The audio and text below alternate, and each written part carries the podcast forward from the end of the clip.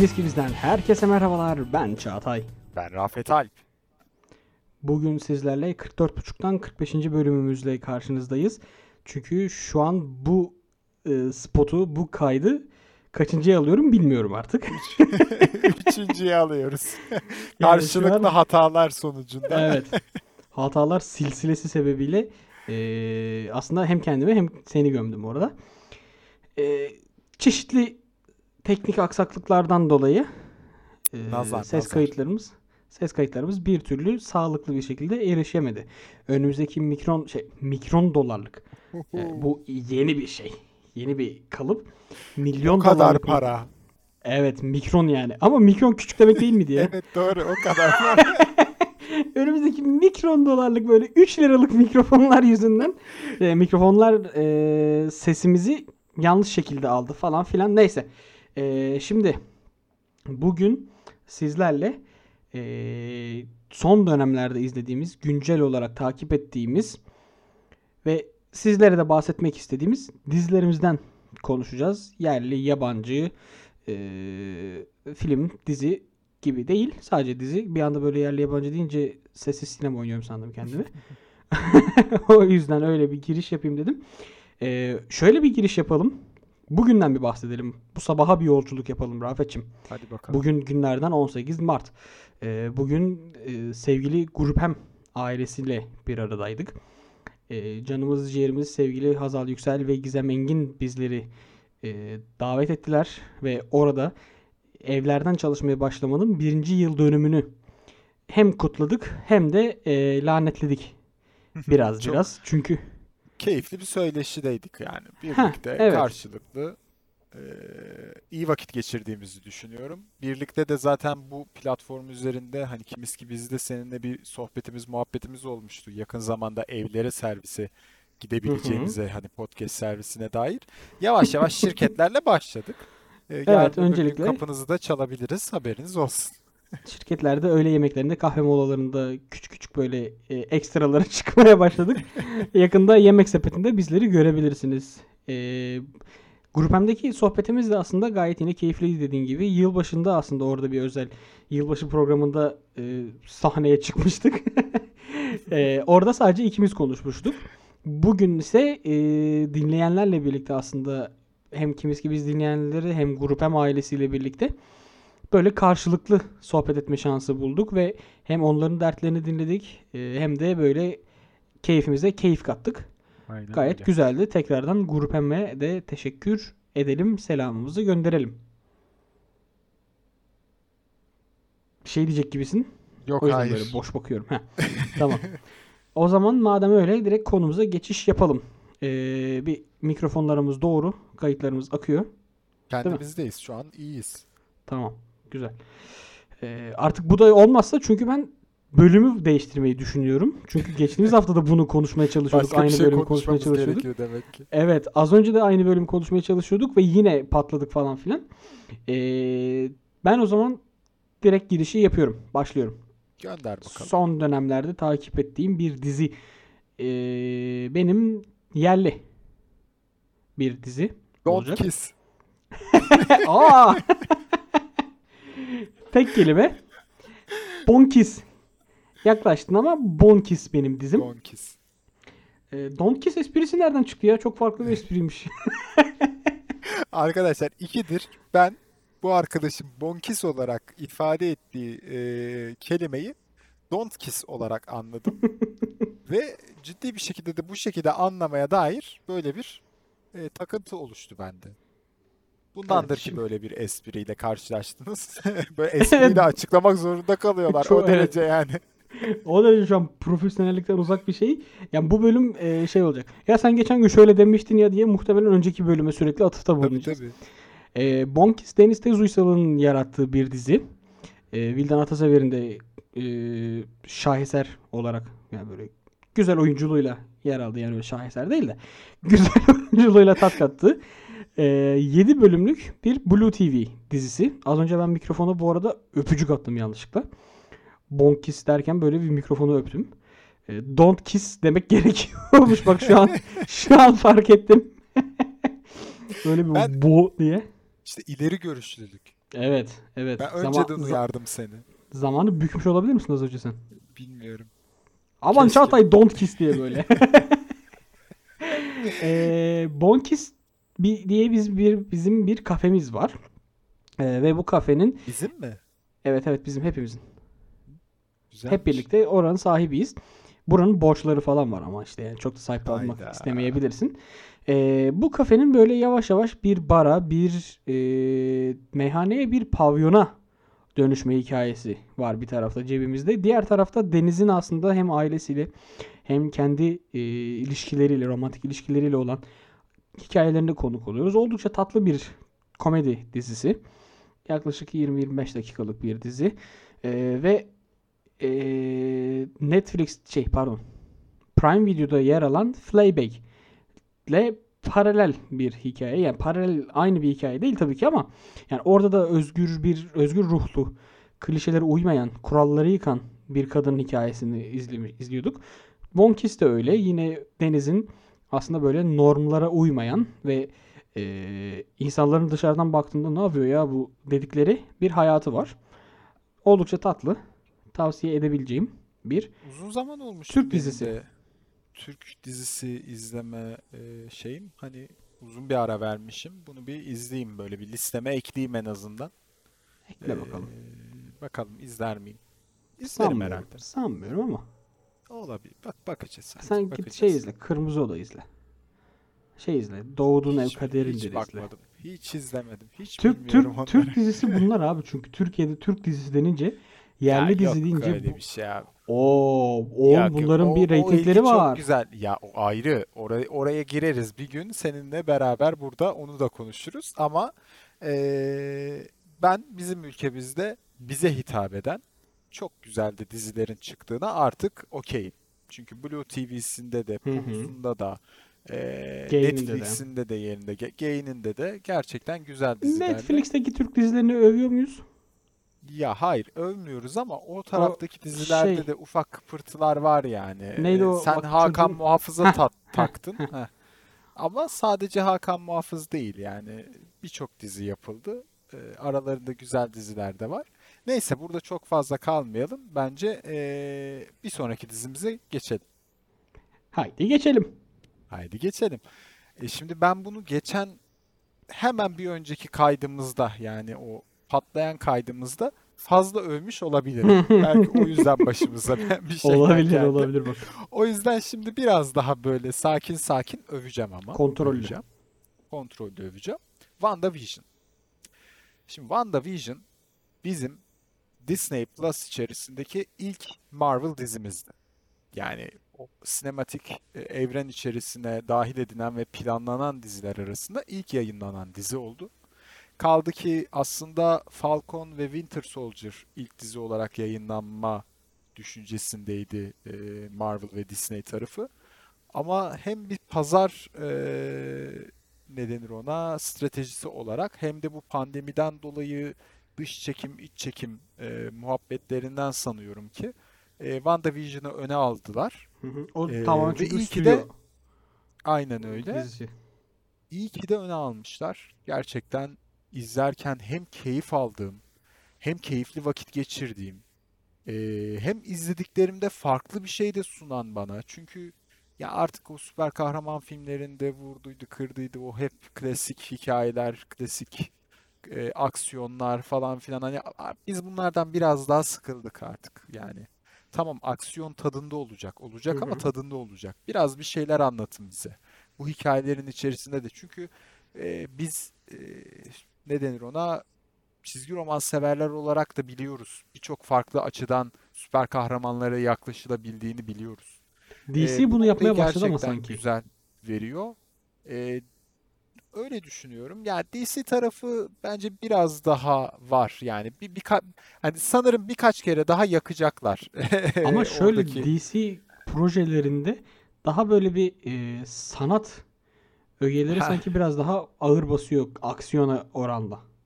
Tam Ya da mesela bak Marvel biraz daha ayrı filmler. Hani şeyleri diyorsun sen, teklileri diyorsun. Mesela Evet. Joker falan. mesela evet. Joker de çok bir Ee, DC film değil aslında. Sony film değil mi Joker? Yok DC filmi. Yani DC'nin elinde çekilmiş yani yine DC'nin elinde çekilmiş bir filmdi. A- ama hani ne denir ona katılıyorum. DC biraz daha o şeyi yapamadığı için farklı e, yollara gitme zorunda kaldı. Yani hani biraz Marvel o sinematik universe'ü gerçekten o sinematik evreni gerçekten oluşturdu. Ama DC bir türlü oluşturamamıştı. DC'ye kalan da e, artık teklilerle hani başka hikayelerle işte çizgi romanları farklı noktalardan ele Hı hı. alındığı hikayelerle karşımıza çıkmakta güzel de yaptı. WandaVision'a dönecek olursak WandaVision da bunu çok güzel bir şekilde ele almış. Ee, Jack Sheffer e, sanırım yönetmen koltuğunda olması lazım e, filmde. E, aynı zamanda e, Jack Sheffer bu neydi?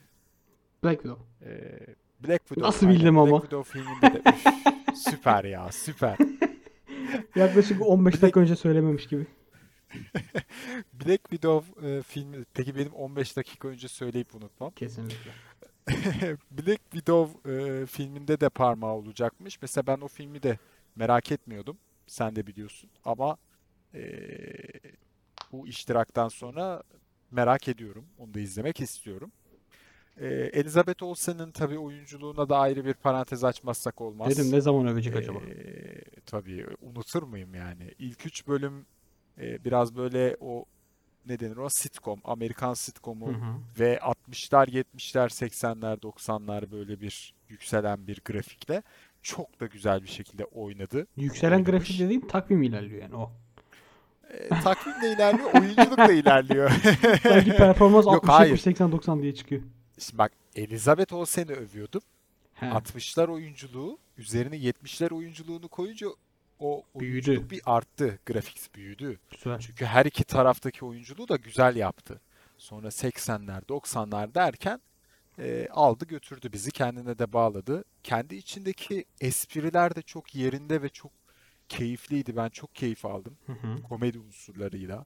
Aksiyon filmlere nazaran azdı ama son 3 bölümde özellikle Hı hı. yavaş yavaş giren farklı bir aksiyon dalgası vardı. Ee, ve güzel bir hikayeyle de süslemişlerdi aslında. E aslında Marvel dünyasında bak az önce söylediğimi şu an bir değiştireceğim.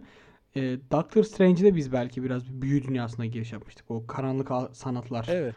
dünyasına giriş yapmıştık. Bu dizide mesela son 3 bölümde buna boğulduk ve e, aslında o hikayeyi de yani o karanlık sanatlar hikayesini de Marvel'ın ele alacağını görmüş olduk. Peki bir, ke- bir kelimeyi aslında çekeceğim. Sence boğulduk mu? Bence boğulmadık. Bir bir bir yer bir girdik. yerde ben boğulduğumuzu hissettim ya. Yani bir yerde ya Yani- aga anladık tamam yani. Witch yani tamam cadı tamam okey hadi yet- ye- yeter baba ya yeter babacım. Tamam, o, o, o kısmı seninle sonra konuşacağız biz. Onu merak ettim. Döveceğim lan, hayırdır öyle. şey yaptığını. Ee, Konuşacağız biz seninle onu görüşeceğiz sen bir gel bakalım. Konuşacağız onu. Ee, ama şöyle söyleyeyim ben. e, beni heyecanlandırdı yani.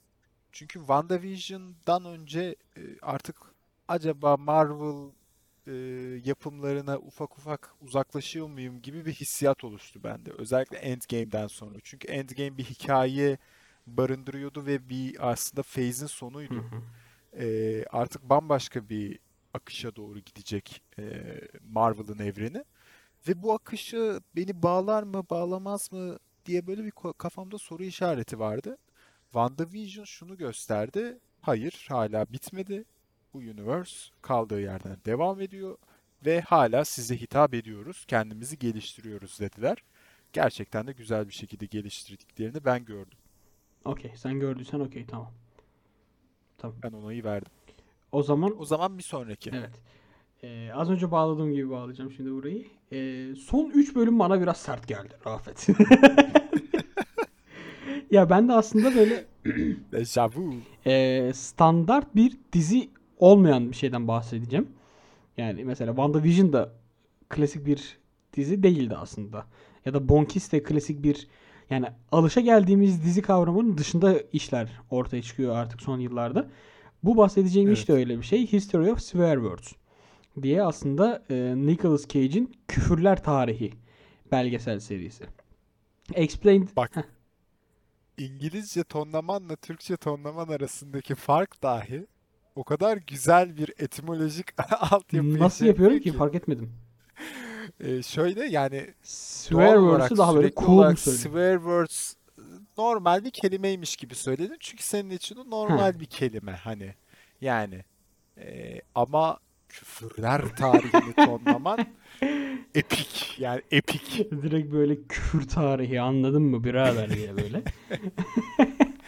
Ee, Netflix platformunda yayınlanan 6 bölümlük mini bir belgesel serisi dizisi e, olarak Nicolas Cage'in sunumuyla karşımıza çıkıyor bu. Explained belgesel serisini izlemişsindir. İz, dinleyicilerimiz de Evet. izlemişlerdir.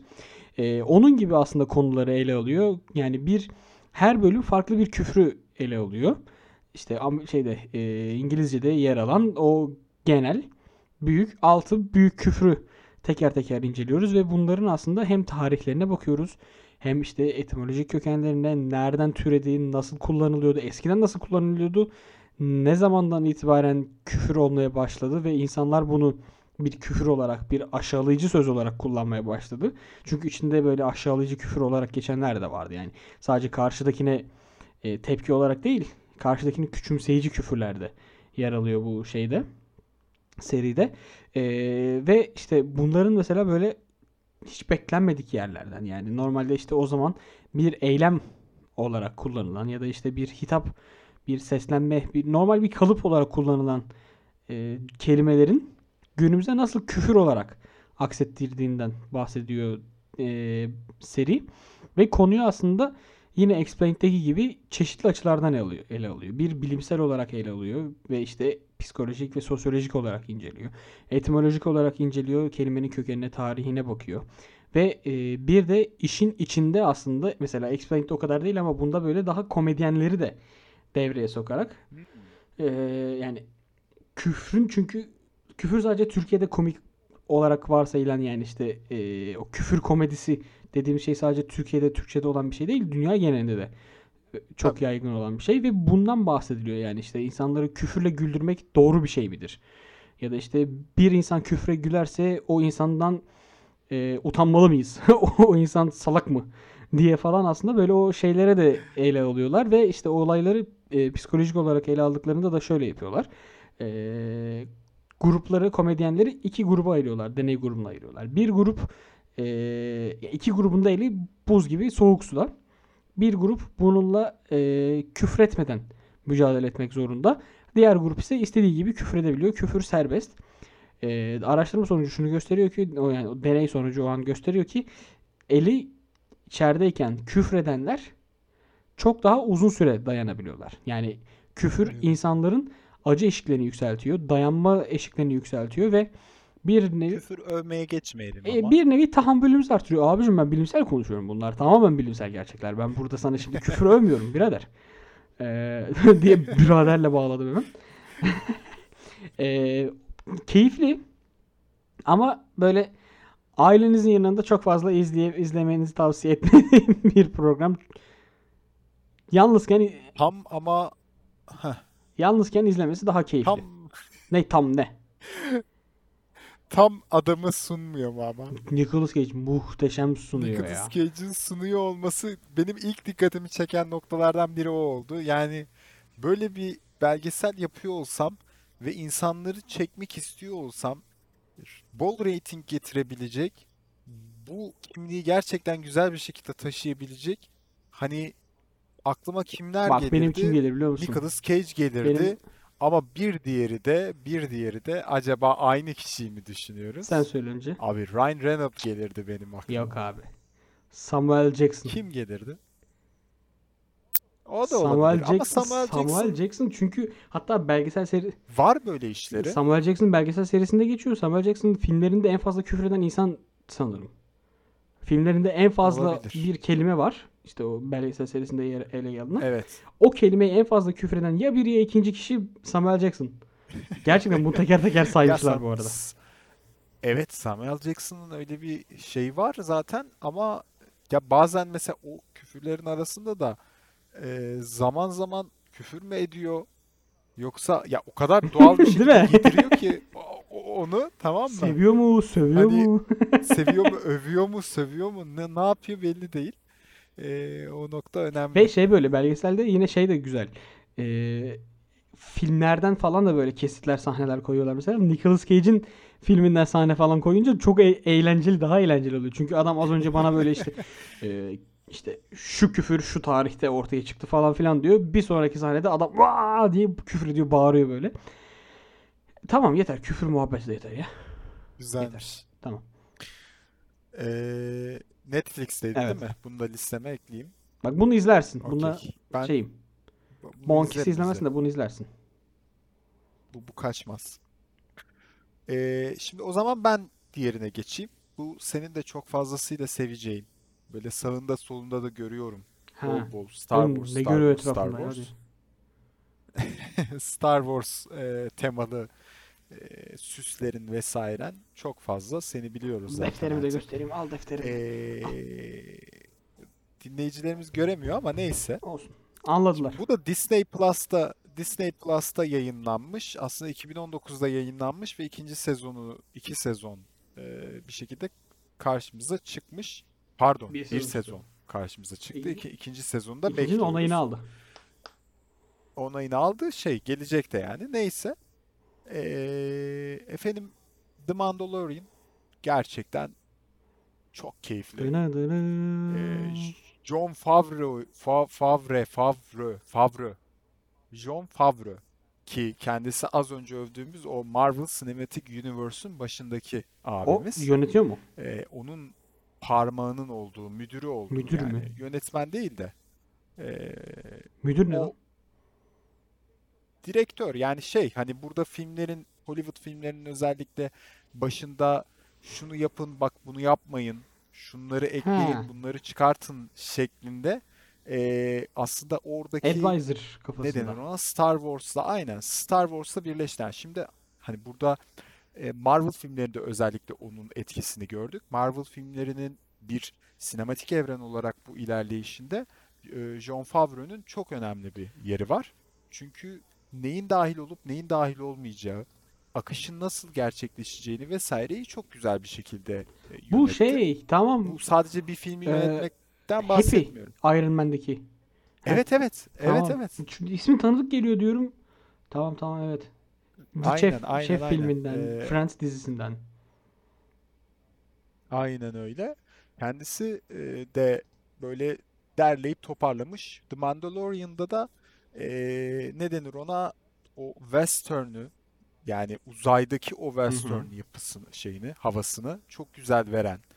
E, ve hani zaten birinci bölümden görüyoruz Baby Yoda diye Ya, bir karakteri, tatlı karakteri karşımıza çıkartan ve çok da merak ettirici bir hikayeye bizi atlatan. Ee, çok eğlenceli, güzel ee, ve Star Wars hayranlarının da oh be yeni jenerasyonda artık gerçekten güzel bir Mandalorian ee, yapımı izledik diyebileceği bir yapım. Ama ben bunu ee, da şu, hani şu noktada söyleyeyim. Yani 8.8 almış bir ee, dizi kendisi IMDb'de. Yani gerçekten son zamanlardaki Star Wars yapımlarına göre çok çok üst düzey hı. bir yapım bu noktada. Ama ben biraz e, özellikle çıtanın inmesinden kaynaklı olarak Mandalorian'ın bu kadar yükseldiğini düşünüyorum. Şimdi yapım olarak çok güzel, evet katılıyorum. Hikaye olarak da çok güzel. Ama e, ben Star Wars havasının bazı, bazı şeylerini de alamadım. Çünkü Star Wars o hani bildiğimiz Star Wars sürekli farklı noktalardaki hikayeleri de anlatan ve oradaki geçişleri de yapan filmdir ya. Bir siyah ekran böyle bir kesit yaşarız. Ee, bir gezegenden diğer gezegendeki hikayeyi geçeriz aslında. Hani bu şekilde atlamaların olduğu bir yapısı vardır Star Wars filmlerinin hı. genel olarak. Ama burada The Mandalorian'da pek öyle değil. Yani tek düzey lineer bir hikaye anlatılıyor. Ama o hikayede gerçekten güzel bir şekilde anlatılmış. Teknik tarafta da bu dizide e, Unity motoru olması lazım. Unity oyun motoru kullanılarak birçok animasyon Hı. eklenmiş. E, güzel de bir teknoloji kullanılmış. Yani e, sadece CGI olarak değil, daha sonrasında ekleme olarak e, yapılmış bazı şeyler de var sanırım. Tam olarak oradaki e, detayı bilmiyorum ama e, böyle izlerken de hiçbir şeyin sırıtmadığını fark ediyorsun. Her şey çok güzel gözüküyor. E, çok yerinde gözüküyor.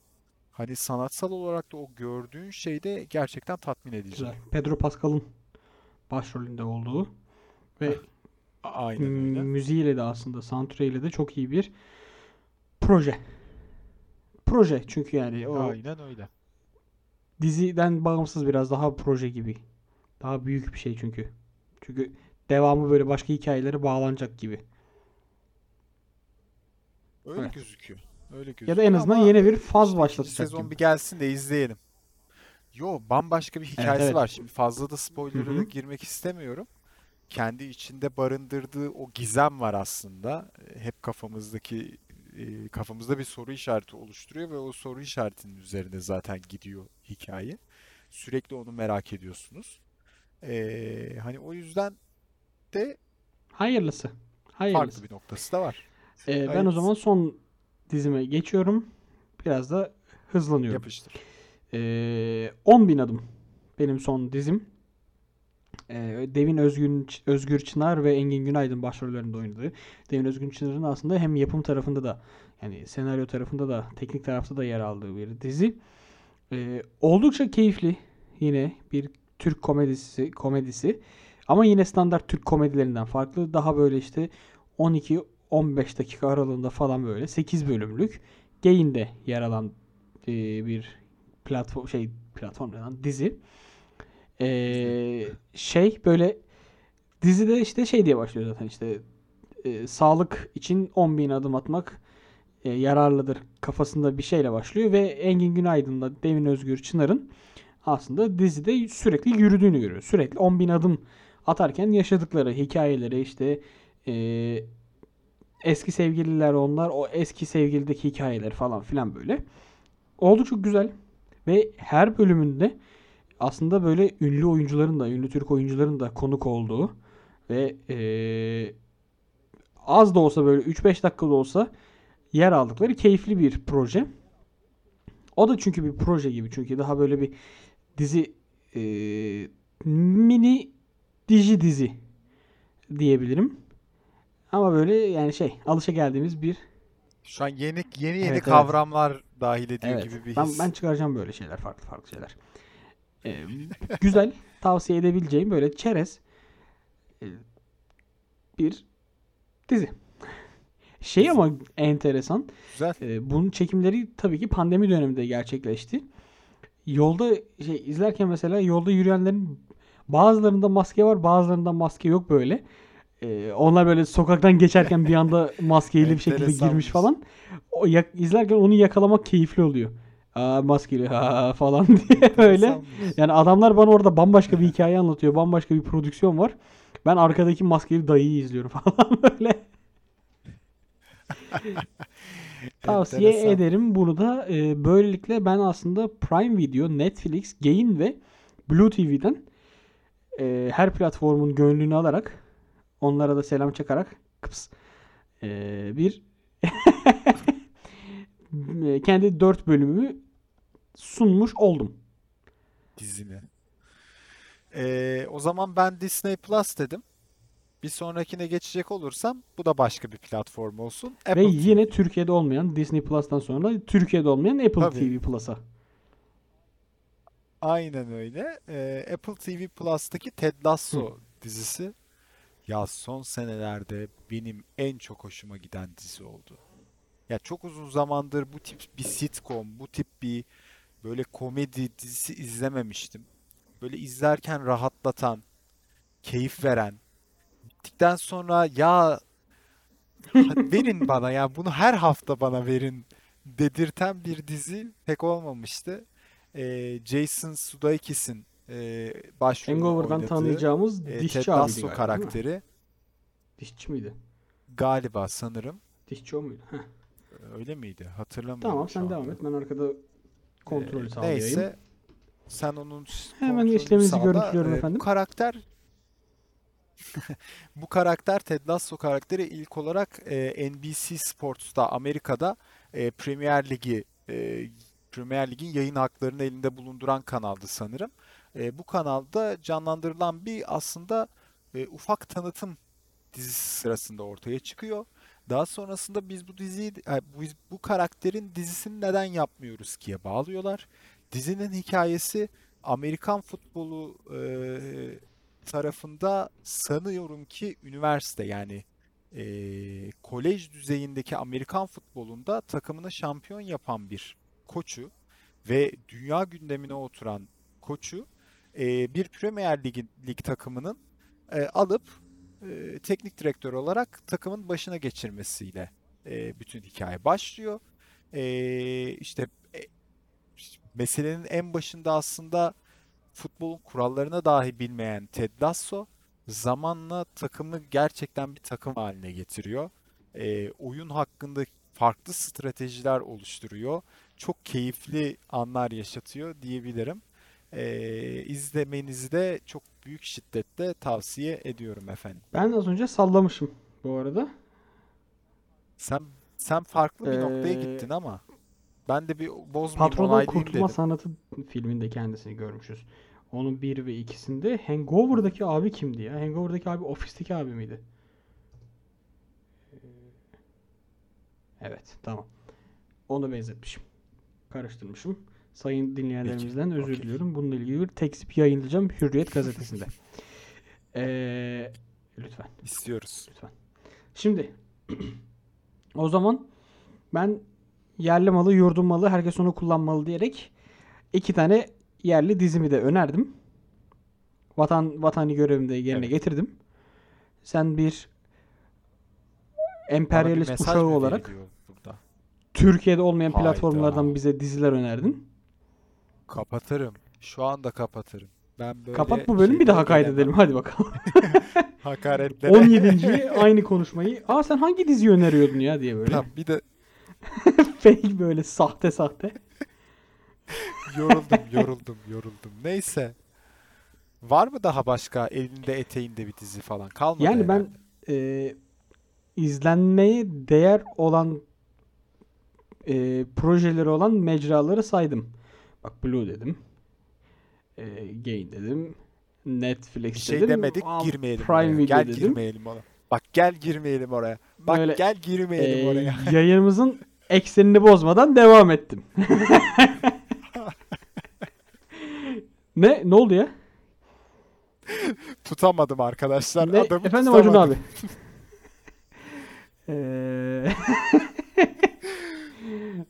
Acun abi merhaba Evet. ben Almanya'dan geliyorum size rap yapacağım. Eee Okey. Bence Okey. Bence de çok güzel, keyifli bir bölüm evet, daha dinleyicilerimizin aklındaki o inanılmaz acaba bu aralar ne izliyorlar sorusuna da cevap vermiş olduk. Eee onları Bir şey fark ettim ama ikimiz de son zamanlarda seyrettiğimiz filmlerden hoşnutuz sanırım. Yani Evet iyi evet evet evet. yaptık Bir, galiba. bir bu ara Çünkü Bu ara bir öyle bir dur sözünü kestim. Ee, bir Evet. yeni bir Türk dizisine Blue TV'de denk geldim. Ajans isimli. Hatta zaten dün mü bu dün birkaç gün önce mi ne çıktı? Ona bir bakayım dedim. Birkaç bölüm izledim. Biraz sardı, biraz sarmadı. Böyle yani Tamam. ee, bir sonraki bölüm ne olacağını merak etmedim açıkçası. Ama o boş zamanımda oturup izlediğim çünkü reklamcılık dünyasıyla ilgili böyle kreatif bir ajansla ilgili eğlenceli, keyifli bir dizi. Hmm, ama yani 10 üzerinden puanım yüksek değil ona. Son bir dizi ben sana bir şey söyleyeyim. Ondan sonra veda edeyim. Aslında Türk dizisi olarak girdiğim sonra Fransız versiyonunu bitirdiğim, izlediğim bir dizi. Menajerimi Ara Türk dizisi. Call My Agent Netflix'teki Evet. Fransız versiyonu ve çok güzel versiyonu. Kesinlikle çok Hadi canım. eğlenceli, keyifli bir dizi Bakarım ve heyecanlı da bir dizi böyle. Ee, Türkiye'deki dizide diziyi böyle bir 4-5 bölüm izledim. Bayıldım. Yani şey böyle yani şey e, içim bayıldı. Çok yavaş, çok yavaş akıyordu. He. Evet, O içim bayıldı bayıldım. ama Türkiye'dekini de çok iyi ele almışlar. Uyarlamasını, lokalizasyonunu güzel yapmışlar. Fransız versiyonunu daha böyle tık tık tık tık direkt tüm diziyi izlemek isterseniz hızlı bir şekilde de akıyor. Ee, ve Fransızcadan sonra İngilizce zaman- bir şey izlediğiniz zaman da böyle kafanız karışıyor. Ne oluyor lan diye böyle. Uzun dönem böyle bir Fransız dizisi izledikten sonra öyle bir beyin ambeli oluyor. İngilizceyi Fransızca diye duymaya başlıyorsun falan Hiç böyle. izlemedim. Aa bak evet Lupin, evet heh, yakın onu zamanda. Lupin'i izlemiştim mesela ben de. Lupin'de onu yaşadım doğru. Lupin'de Kısa. ama Lupin çok şeydi ya. Yumuşaktı. Çok kısaydı ve hani öyle e, ağır değildi. Hani o yüzden çok fazla da Altı o etkiye kal- şey yapmamış olabilirim. Ee, O zaman, zaman- diyelim ki yerli dizi yersiz uzun. Biz de çok uzatmayalım. Yine güzel bence de bağladım ya. Katılıyorum. Sen bir Yine güzel sosyal medya bağladın ya. versen mi? Ben o zaman hemen küçük bir sosyal medya şeyi Güzel vereyim. bağladın. Bizleri sayın dinleyenlerimiz Facebook, Twitter, Instagram ve LinkedIn üzerinden kimiz ki biz pod adresiyle takip edebilirsiniz. Spotify, podcast, Google Podcast, Apple Podcast, Deezer, Castbox, Pocket Cast, Podcast Addict e, falan filan oralarda bir yerlerde bizleri bulabilirsiniz. Ayrıca Power App üzerinde e, diğer Podfresh yayınlarıyla birlikte bizleri bulup dinleyip sevgilerinizi gönderip e, yatağınıza rahat bir şekilde yatabilirsiniz. Çünkü benim uykum geldi.